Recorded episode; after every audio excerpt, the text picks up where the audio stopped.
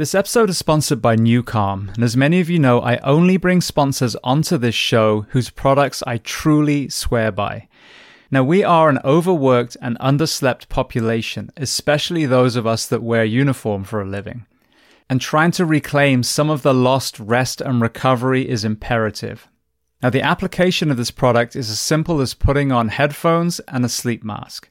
As you listen to music on each of the programs, there is neuroacoustic software beneath that is tapping into the actual frequencies of your brain, whether to upregulate your nervous system or downregulate.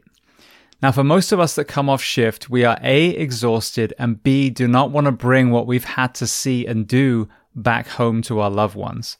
So, one powerful application is using the program PowerNap a 20 minute session that will not only feel like you've had two hours of sleep, but also downregulate from a hypervigilant state back into the role of mother or father, husband or wife.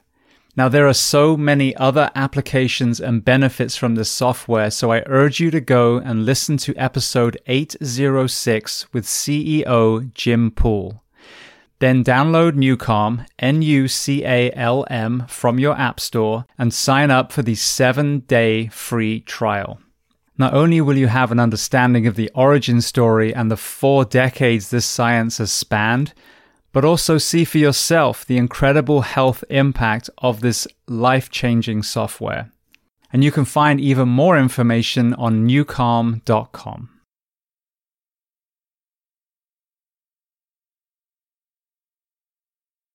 Welcome, guys, to episode 58 of Behind the Shield podcast. My name is James Geering, and I have yet another amazing guest for you this week.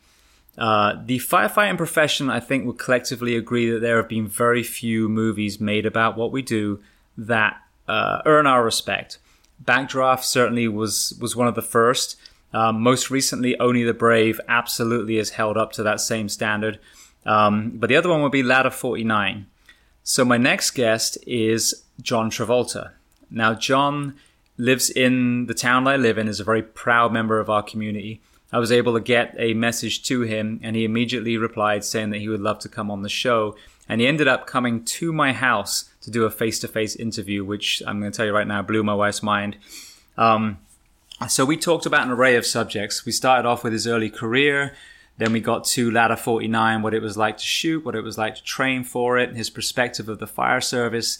And then we transitioned to some of the health initiatives that he's actually helped spearhead, um, helping firefighters around the country, including Ocala, where I live.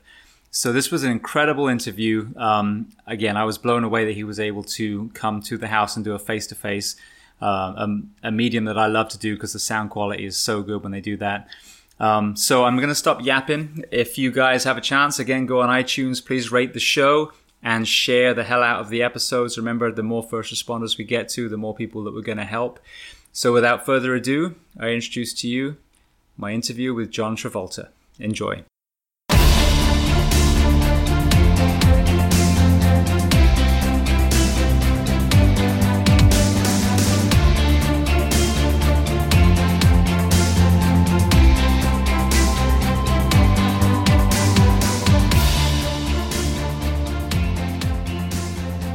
Okay, welcome to Behind the Shield podcast. Um, I am sitting in my home on the couch, and across from me is John Travolta. So, welcome to the show. Thank you very much. Thanks for having me. Well, thank you for coming. I can't believe that uh, I was able to reach out to you and you just dropped everything and and said yes so you could reach out to the first responders of the world. So I really, really appreciate that. Well, you're welcome because when I heard what your purpose was, I wanted to because I believe in supporting the first responders and I have a soft spot for firefighters. So uh, there you go. Well, we will definitely delve into that in, yeah. in this uh, conversation. So, um, if you don't mind, I would love to start at the beginning. So, right. uh, where exactly were you born, and what was your family unit like? How many siblings you had, and what your mom and dad did? Born in Englewood, New Jersey. Had uh, five brothers and sisters, six kids total. Uh, mom was a school teacher, a drama teacher, a speech teacher, and dad was a coach and was in business with his brother uh, in the Firestone uh, tire business. And uh, we had a very suburban uh, lifestyle, and I loved it. I, I wouldn't have cha- uh, traded it for for anything. Okay, and he said he was a coach. What did he coach? Uh, football, basketball, and but he's in the Hall of Fame in New Jersey for baseball. Oddly enough, uh, but he he did, and he also was a co-coach with uh, Vince Lombardi, the famous uh, um, football coach, uh, before he was the famed Vince Lombardi. My my dad partnered him in coaching uh, students in in, in uh, St. Cecilia High School in New Jersey. Okay. Did you play any of those sports yourself? I played football and I played basketball. Five years of basketball and two years of football. Quarterback. Oh, okay. Fantastic. Now, were your aspirations to go into sports or were they already the into drama? Well, um, we had a, a choice because dad was encouraging sports but not enforcing it. And mom was encouraging the arts, but again, not enforcing it. So we got to choose what we really wanted. So I, I experimented with sports and felt that uh, it wasn't for me as an end game, but that I felt that I was making quite a good effect as a performer. And maybe that was a much more realistic end game. Okay. So when you left school, did you uh, pursue the arts in college or did you go straight into No, I left uh, school and uh, started making a living as a performer right away at, at 16 years old. I was uh, making a good living at it, and uh, it evolved and escalated into a, a, a wonderful career. Yeah. Right. Now, um, what would you uh, describe as your first true big break? Uh, well, every uh, break is correlated or connected to a bigger break. For instance, that year I spoke of when I was six, uh, 16, and uh, I was in a, a summer theater uh, professional company of Bye Bye Birdie, a musical, and uh, a big time agent was in the audience looking at somebody else. But I was the only person um, he thought would be ideal for his uh, his um, roster. So uh, I waited a month, and he said the first mistake you made was to wait a month because you could be already doing other bigger and better things. And I said, okay, well, what, what's our plan? And before you you you uh, knew it, I was off doing radio commercials and TV commercials and bits on soap operas and um, auditions for big time movies. And within months, I was uh, already on a map, if you will. So that to me was a big break. Now, if you're talking about fame break, uh, I would say that was Welcome Back Kotter when I was 21, a few years later. Uh, that would be uh, when I became famous uh, around the world uh, on television. And then a, a, couple of years later became famous on in movies with Saturday Night Fever, Grease, Urban Cowboy. Okay. Now, uh, if my sources are correct, and my source would be Wikipedia, so it may not be correct, were you an extra in Emergency, the show? Yeah, that would be that first um, when I first got with my manager, I was, uh, was two years into it. I was uh, 18 or 17, and I got cast in emergency uh, where I played a, a, a victim that uh, was hurt on the side of a hill. You can look it up. It's a pretty, pretty cheesy scene, where I have know, kind of not so good dialogue, but I was being honorable to the script. And then I was a medical center, and I was on um, the rookies and Owen Marshall Counselor, all the shows that were popular in the day prior to my doing my own TV series. Okay. Now I, I saw that you did the musical Grease. Was that before the movie? And that was that how you got into the movie? Yes, I, I did uh, the stage show of Grease first. I did um, I did uh, the National Road Company, and then I did Broadway, and uh, that was really the um, blueprint for my clocking that uh, one day maybe I could do the movie. And then, uh, indeed, a few years later, the movie came along and, and I indeed did it. Okay, fantastic. And then the other one of that period that people talk about, which you just did, was Saturday Night Fever. Oh, yes. yes. Now, had you a an extensive disco dancing uh, past before that, or was that something you learned for the role? Well, everyone in my neck of the woods, uh, you know, frankly, uh, knew how to act, sing, and dance as a trifecta for getting more work. You, you, if you knew these three, if you had these three abilities, you, when you auditioned for any given show, you, you had three times the chances of getting employment. So, um, I, I had a natural ability to do all three. And, uh, it just added to my, uh, well, let's say that character's uh, traits. Being a, a, disco dancer, you use the same talents at, at, doing other types of dance, and you just design it to, for that genre. So that's what I did. Yeah. Okay. Did you have any idea how many drunk people will be emulating those moves for decades after that? Yeah, isn't that amazing? yeah, they're doing a beautiful documentary. They I just finished it in England uh, of, of, of Saturday Night Fever, and um, it's a it's really accurate and terrific uh, homage to the the film for its 40th anniversary.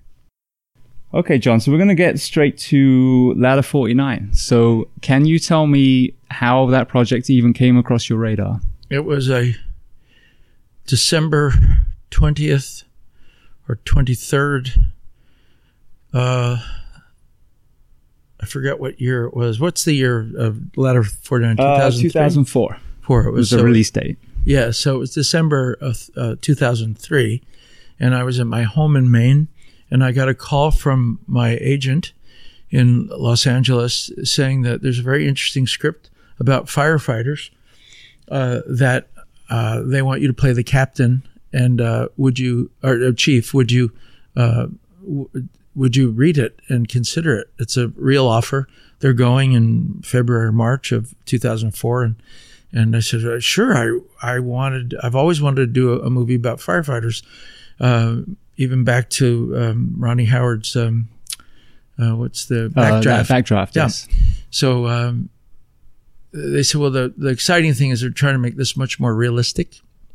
And uh, the new technology was allowing us to to do that. So I said, okay, let's read it. I read it. I loved the part of the chief and um, thought it was fun and, and interesting and heroic. And uh, anyway, uh, I said yes.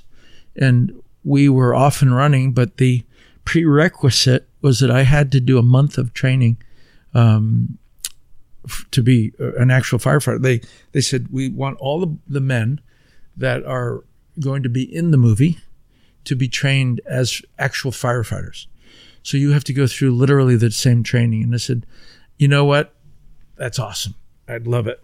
I don't know if I'll make it, but I'll try it. So we did, and I was uh, and I was uh, uh, good up until the you could help me with this, but there's a a, a black box that you have to find your way through. Uh, the maze. The maze. Yes. yes. And uh, I, uh, I I couldn't do it with all the equipment on because I couldn't find the wedges to get me up, and then they put smoke in there too and all that stuff. You couldn't literally see anything. So I was willing to do it, but without. Um, I was willing to just do it, but not with the full equipment, which is the you know, adds all that size and weight to your overall structure. So that was the only thing that I, I kind of drew the line at. I did everything else. I did um, all the actual uh, putting out fires, uh, simulated climbing the sides of the building, um, every everything but that last bit is what I did because I just uh, couldn't find the niche for it. You know, but, I don't uh, think you're alone there. There's many firefighters that really can't stand wearing their pack, and a lot a lot of people do. You still have to stay in, but you take your pack off to to yes. traverse some of those. So. I would say that's still admirable if you got through everything except yeah, that. I did, and I got through it without the pack. So, yeah, but I learned a lot, and um, the the main thing that that I observed, and you'll understand this, is that I was watching um, many of these uh, firefighters closer to retirement. There was a, in particular, a chief, a captain, and a um, sergeant that were not doing well with physical ailments from all the poisons and toxic they were exposed to. So I got smart and I, I decided to to offer them a program that I had helped start uh, uh, with with others around the um, September 11th uh, um, time where we uh, were detoxing the the firefighters, the policemen, the first responders that were uh, at that site in Manhattan. And the detox program is a, a, sauna sweat program where you, you sweat for up to from 25 to 35 days, five hours a day.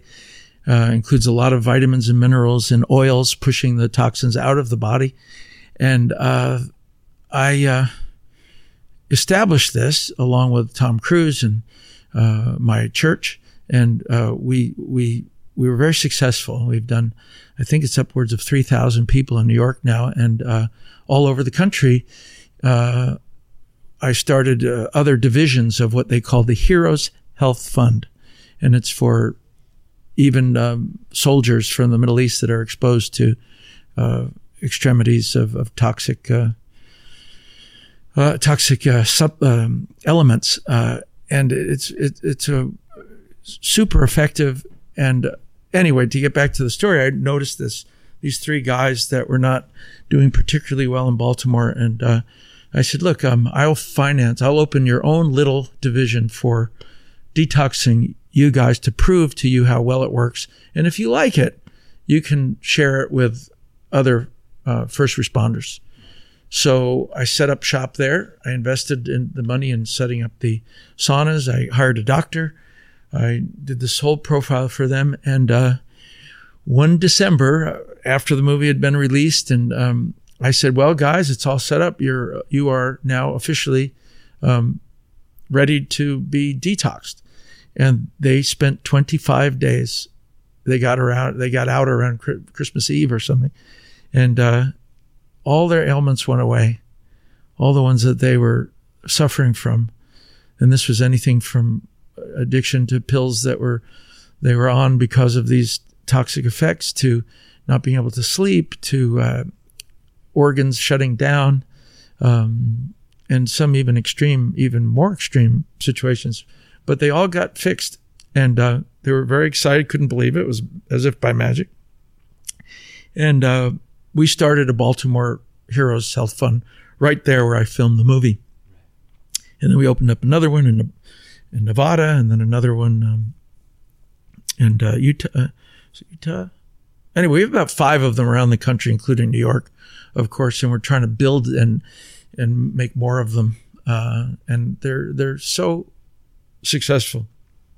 So that was my personal gift back to the firefighters and continues to be so. Even here in Ocala, I have a, a place where the, the local firefighters can can uh, use the Heroes Health Fund to to help them uh, detox if they're interested. Yeah, yeah, I've, I've, I've heard that from local firefighters. I've got friends in Ocala Fire and Marion County Fire, um, and they've told me that story about you know going through a detox and doing the niacin and the Swedish uh, steam baths and, and it's now catching on where I've heard of other departments detached from from your specific um, uh, you know, drive that you've done that are also putting saunas in the stations and steam baths for the same exact they really, reason. They really need to. The uh, there were several local Ocala uh, firefighters that we we succeeded with um, to have the same result as the Baltimore guys. I was just giving you the origin of it, which was uh, Baltimore, New York, but uh, we we were successful in starting it here in Ocala as well.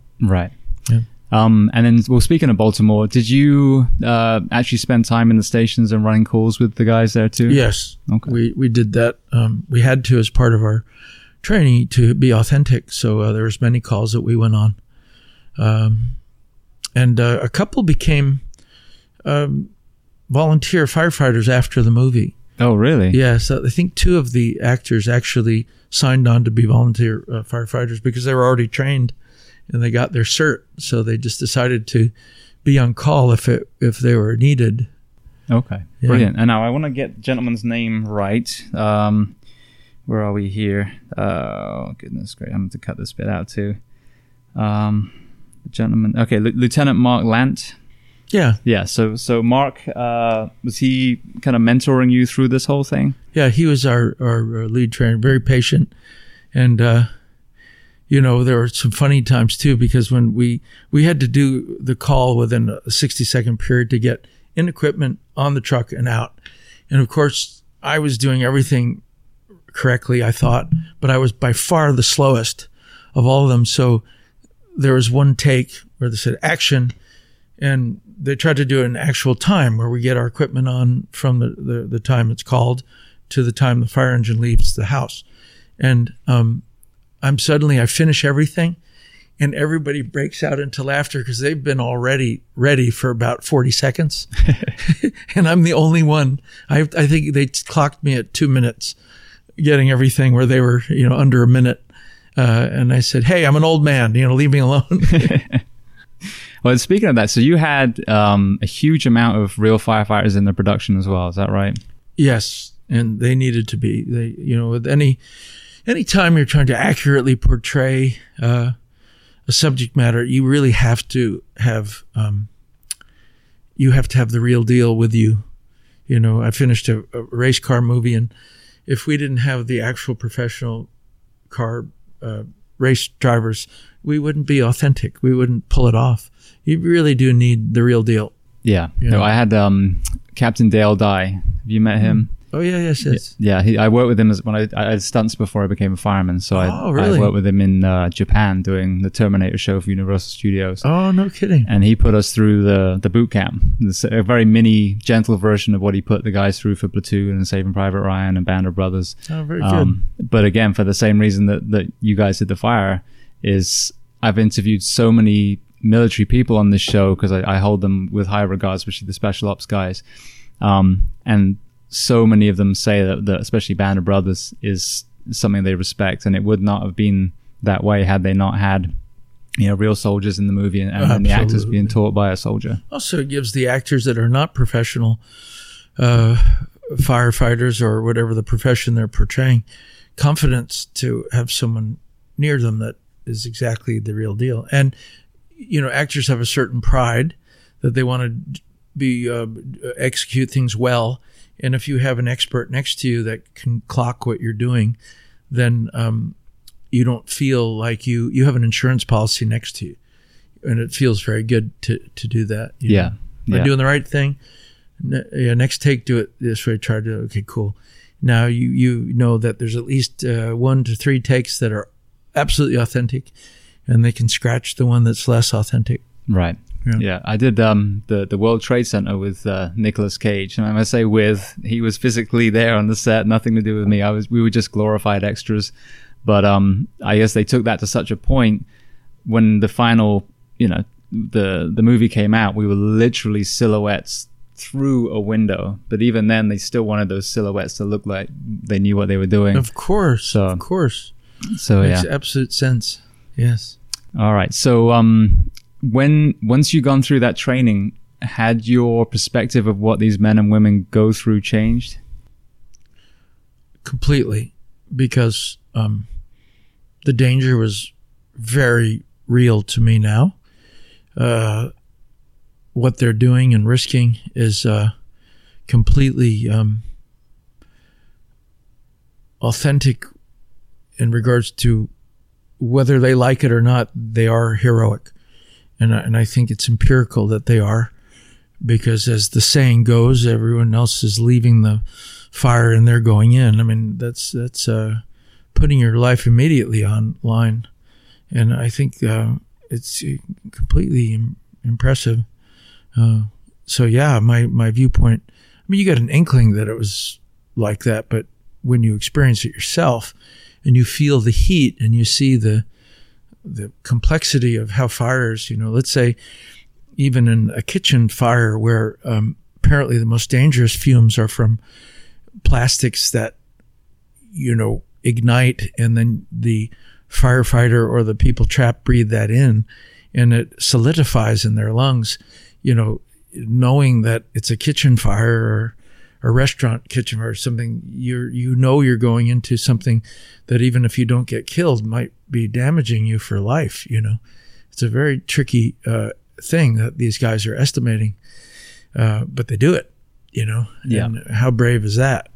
You know.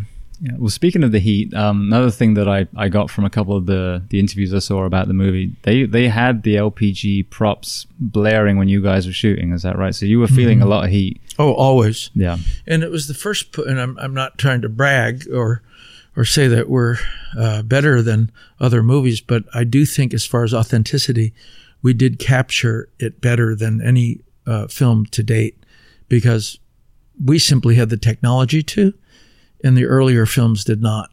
So we are part of the, it's the evolution of of the technology of film that allowed us to be authentic, or let's say more authentic than prior films or earlier films. Yeah, yeah. Because another one that's prior to you again, back to Backdraft. That's pretty much before that. The Forty Nine was shot. I would say held as the the best one, but there were obviously some big holes in the game, i.e., being in the middle of those fires and not wearing a mask and having yeah. perfect dialogue. And like, wait a second.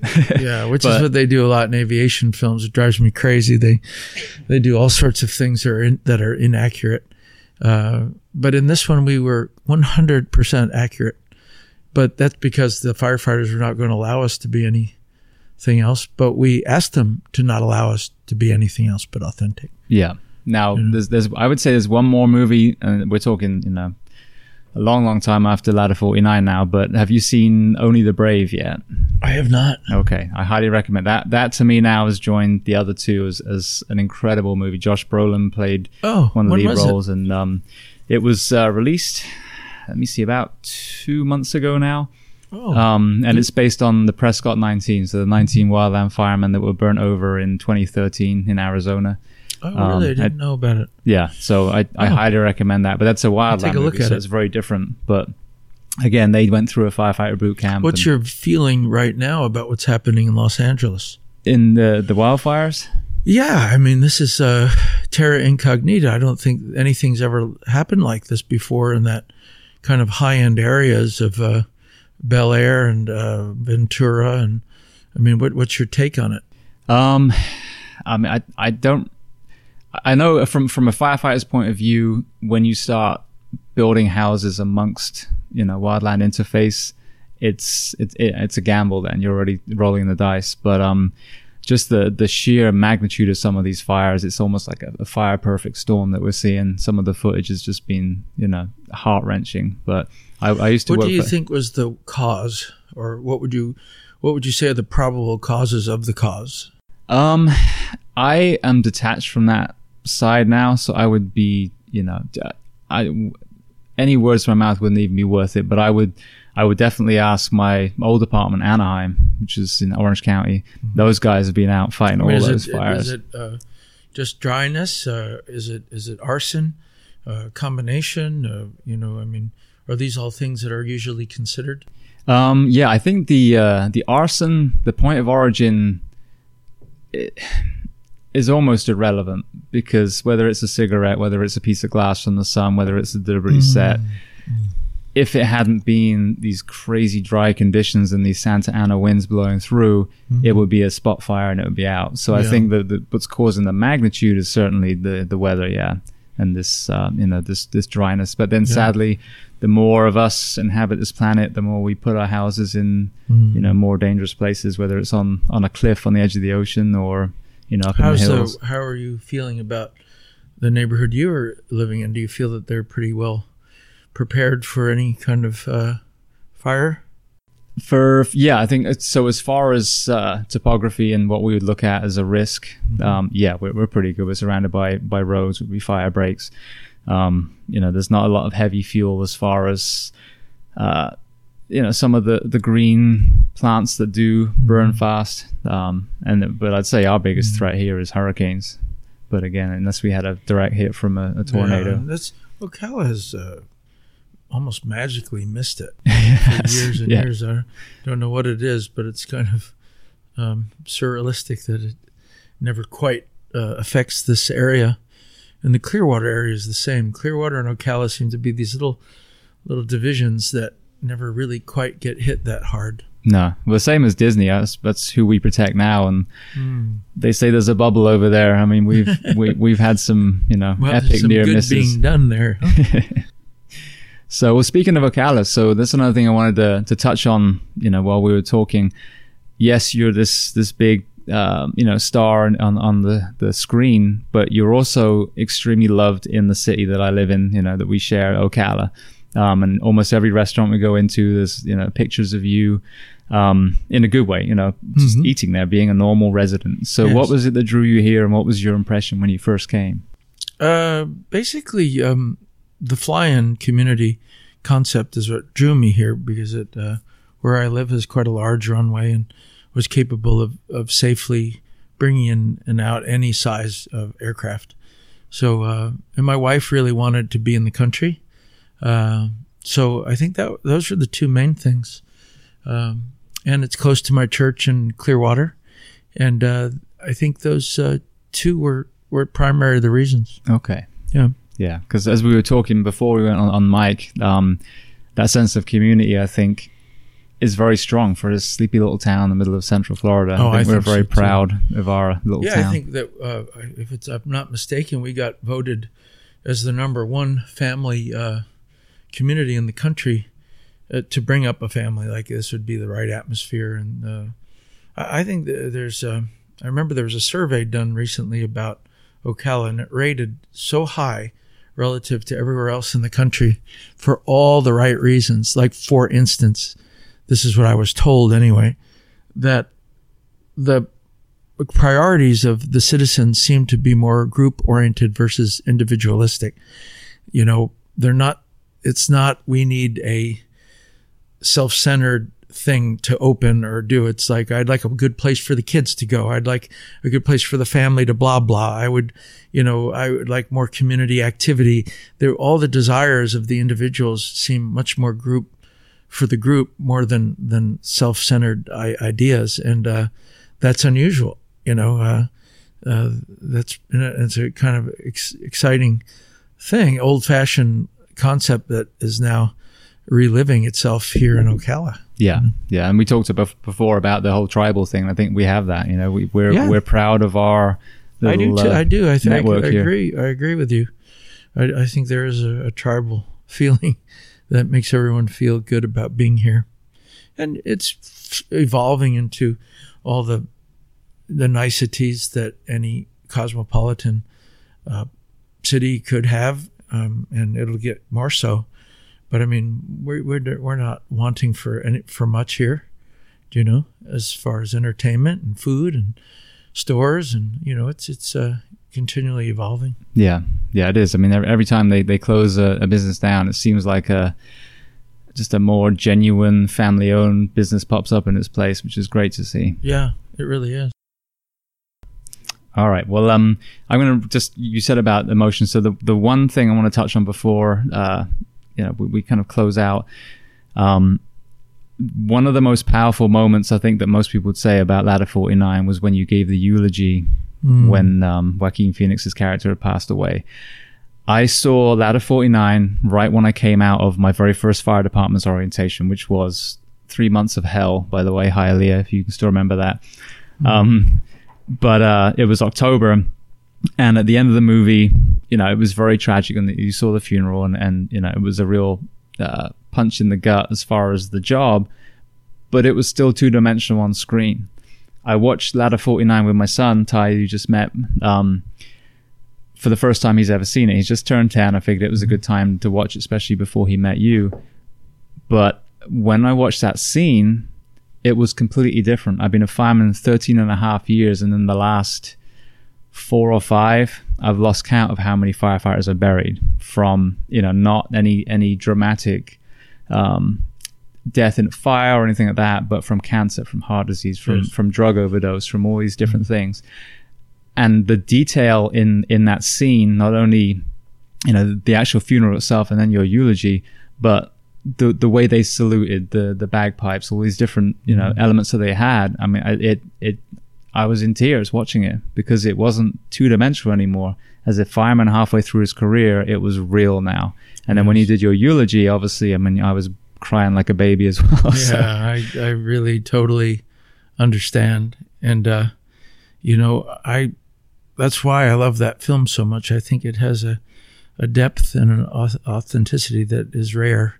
And, uh, as far as your friends are concerned that you've lost, this is a time where you can promote the Heroes Health Fund to them because maybe many of them, their lives would be saved if they experienced this, uh, Heroes Health Fund and the detox program. Uh, they would um, not they would you know have a different fate. And you can you can help them have that by promoting it on your show and and uh, enlightening them about how it works. And uh, be a great thing Absolutely. Well, I will put that on the uh, the website for today's episode, which will be jamesgeering.com for you guys listening.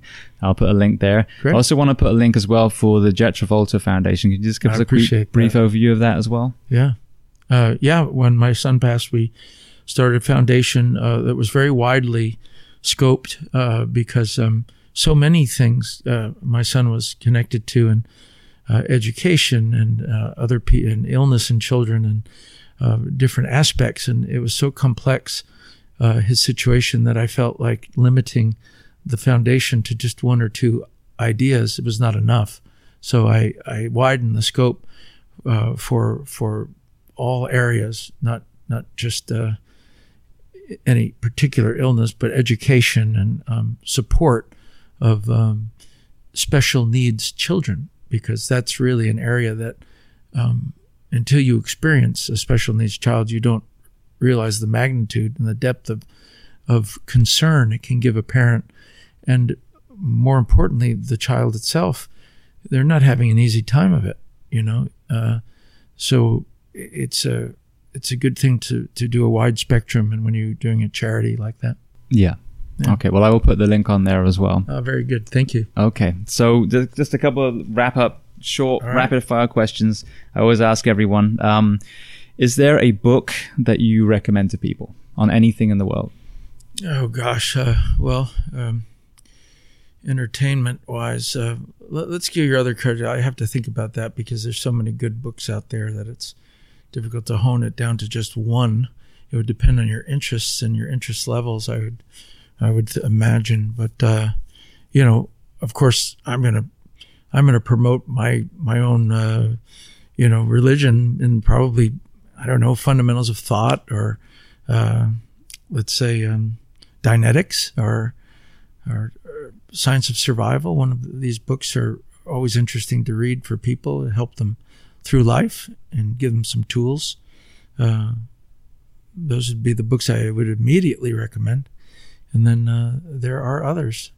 Um, You know, I grew up with all the classics and always enjoyed them for young people. You know, uh, To Kill a Mockingbird and and uh, and uh, Airport and you know because I was an aviator and uh, these are all books that were fun to read. Uh, I don't know if in a new unit of time if there'd be much fun for for people, but that's what I grew up with. You know. Okay, fantastic. Now, what about um, a movie and or documentary? Doc, I love documentaries, and um, I think the the there's so many documentaries that that I've enjoyed uh, over the years. Um, you know, I, I like the World War II documentaries that investigate uh, the antics and politics of that. Uh, I think there's always something to learn from them. Um, any aviation documentary, any rock star documentary, I find interesting. Um, you know, there's many recently that are good. Uh, and then what was the other movie? Um, yeah, movie, movie, and Movie. or documentaries. It can be. Yeah, I, movies are so. Again, each year I have not, to be perfectly honest, investigated this year's cinema enough, and I have my obligation at the end of the year to watch movies for my voting for the Academy. So I will, um, I will take um, take time to do that. So I don't have one yet that I would recommend recently. Okay, I'm pretty sure the Academy will be sending you Only the Brave, so that'll be coming to your, your doorstep soon. Yes. Um, okay, now, uh, is there a guest that you would recommend to come on this show to talk to the first responders of the world? Um, yes. Um, uh, what I'll do for you is I'll give you a list of about five guys that I think will blow your mind with what they went through with the Heroes Health Fund and uh, detoxing, and to give you details of their life-threatening uh, illnesses that they had that were completely handled with the program. And I think it would do you and your fellow uh, first responders uh, a great deal to hear uh, someone who actually got their life saved. Absolutely. That'd see. be fantastic. And um, I think the more extreme uh, situations are even the ones that will be better for you to hear because we all know a healthy guy can get more healthy. But when you have a totally um, artificially uh, affected uh, firefighter or first responder that has been um, exposed to things that he shouldn't have been exposed to, but had to for the line of duty, um, to hear their magnificent results would be much more effective, I think. Yeah, nothing more powerful than the life story. Yeah. Definitely. Okay, and the very last one before we talk about um, you know where else we can find you. What do you do to decompress when you're not acting and not flying? Well, flying is one of the things I do. Okay, do or flying. Sorry. and I take courses at my church, and that helps me decompress. And I spend time with my family, and that helps me decompress. And travel if I can, uh, as not just for business but for pleasure. Uh, and honestly, being in Ocala helps me decompress. I'm always more chilled when I'm here than anywhere else. You know. Yeah, I, Yeah. I agree, hundred percent. I love it I can here. see it. People ask why do I? Because I live, I work in Orlando. Why don't I? I live down there, and it's like, well, it's, it's very simple. Just come to Ocala and you'll see. yeah, and it may take a few months to get it, but once you're here, you always come back. Yeah, exactly. I found that people that leave to get out, they always find themselves coming back to Ocala. Yeah. Absolutely. Okay, so we've got the um, the two websites we talked about already. The uh, Heroes Health Fund and Jet Travolta will, will be on there. Are there any other social media or websites that you want to talk about? No, I think we covered uh, covered them all. Do you know? Uh, uh, I think I think that's uh, that's good. Fantastic. All right. Well, thank you so much for coming on the show, and I, I truly appreciate that. And I know that people listening will really, you know, be blown away by by this interview. So thank you. Oh, good. Well, my pleasure.